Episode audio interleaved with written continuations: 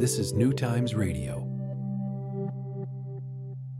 This is a Topanga New Times Discovery feature. Hugh Lofting, Dr. Dolittle in Topanga, by Suzanne Guldimann. Read for you by the author.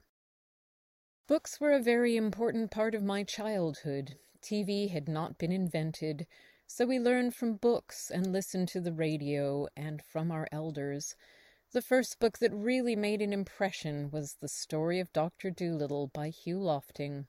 A quote from Jane Goodall from Jane Goodall's All Good News Stories of Hope. They were gentle, humorous stories about an English country doctor in Victorian times who learned to talk to animals and had extraordinary adventures. I loved them as a child. The Voyages of Dr. Dolittle by Hugh Lofting was the first chapter book I ever read on my own. It introduced me for the first time to the idea of being a naturalist and planted the seeds of the idea that someday I too could learn enough about the natural world to earn that title.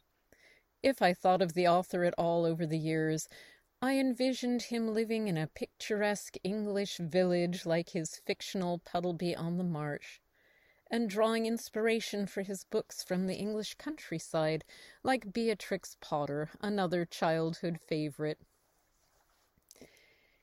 Instead, the kind and gentle Dr. Dolittle, a naturalist who liked animals better than even the best people and learned to talk to them in their own languages, was inspired by the horrors and inhumanity the author experienced in World War I, particularly the brutal death of horses and mules that also served at the front line and were killed in huge numbers without anyone to speak for them.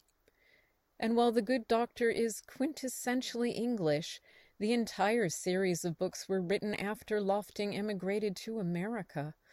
The author had an early life at least as adventurous as his creations, but he spent most of his life in the United States, including several years right here in Topanga. Hugh John Lofting was born in Maidenhead, Berkshire, England, on January 14, 1886. He was one of six children. Lofting's mother was tolerant and supportive of her young son's love of animals, but drew the line at pet mice in the linen cabinet, an incident that made it into the first Dr. Dolittle book. Lofting's father was an architectural engineer who nurtured his son's love of drawing, but also encouraged him to pursue a career in engineering. Lofting came to the United States in 1905 to study engineering at MIT. In the years before World War I, he traveled the world working as a surveyor in Canada and then as a civil engineer on railroads in West Africa and Cuba. In 1912, he settled in New York. He began his career as a writer with short pieces written for magazines and newspapers. He met and married Flora Small, and the couple had two children, Elizabeth and Colin. Lofting was still a British citizen at the start of World War I. Initially, he worked for the British Ministry of Information while still living in New York, but as the losses mounted and the war dragged on, he was commissioned as a lieutenant in the Irish Guards and sent to the front in Flanders and France.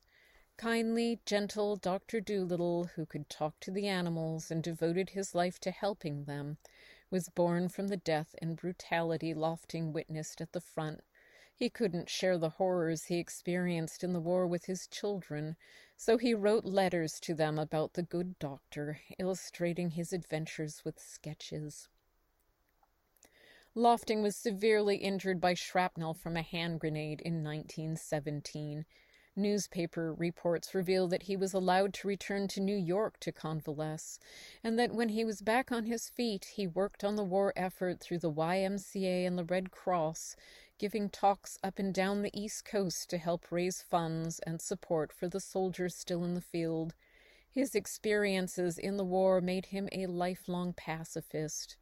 One of his only published works for an adult audience was a long form poem about the futility of war called Victory for the Slain. It was published in Britain in 1942 on the eve of the U.S. entry into World War II.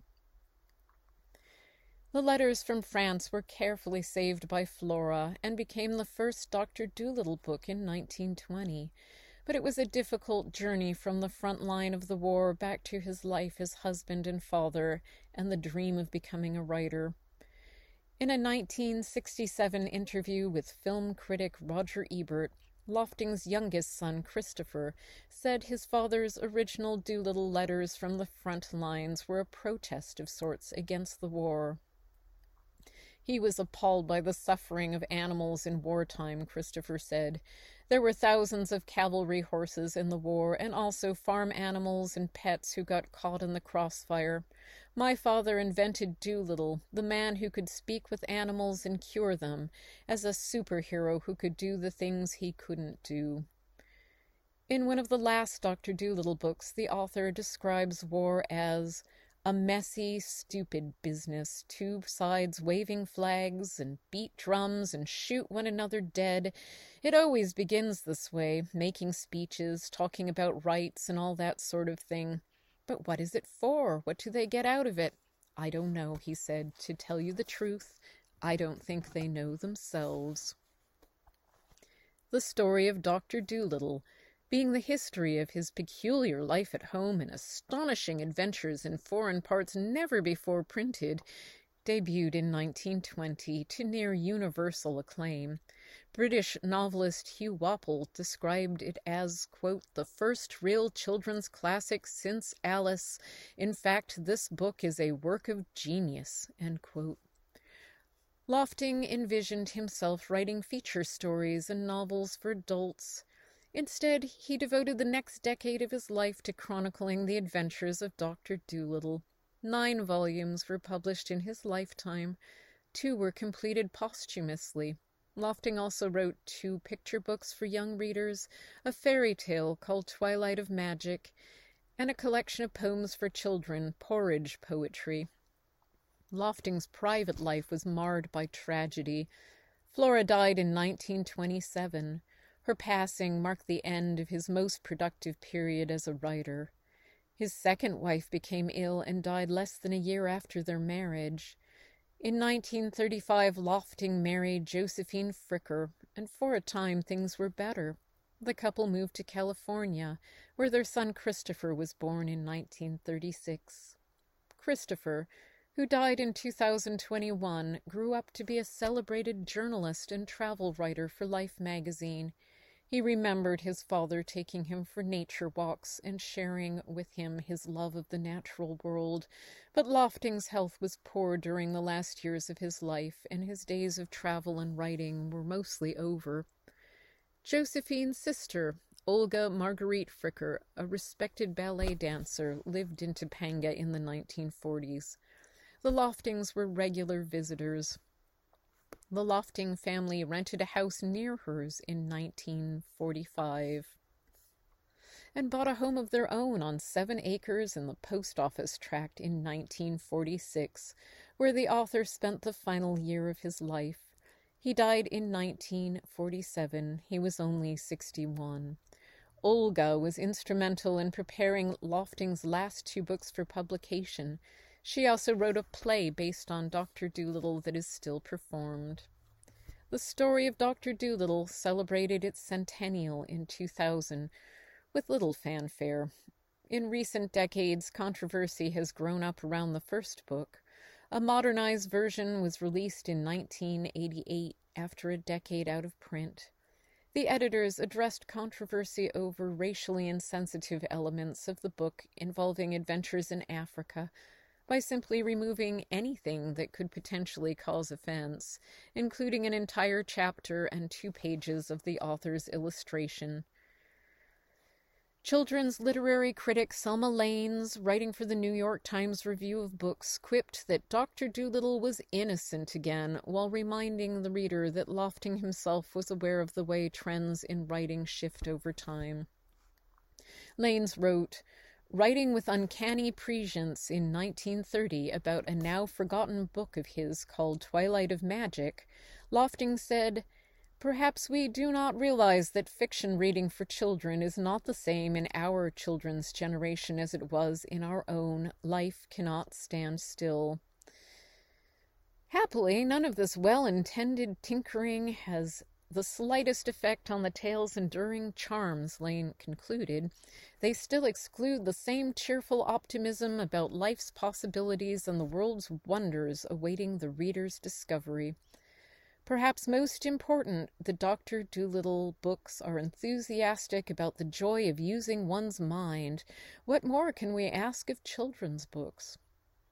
None of the numerous film and television adaptations have fully captured the charm of the books or the spirit of the author, but Dr. Dolittle has become part of the pantheon of immortal children's book characters that continue to live in imagination.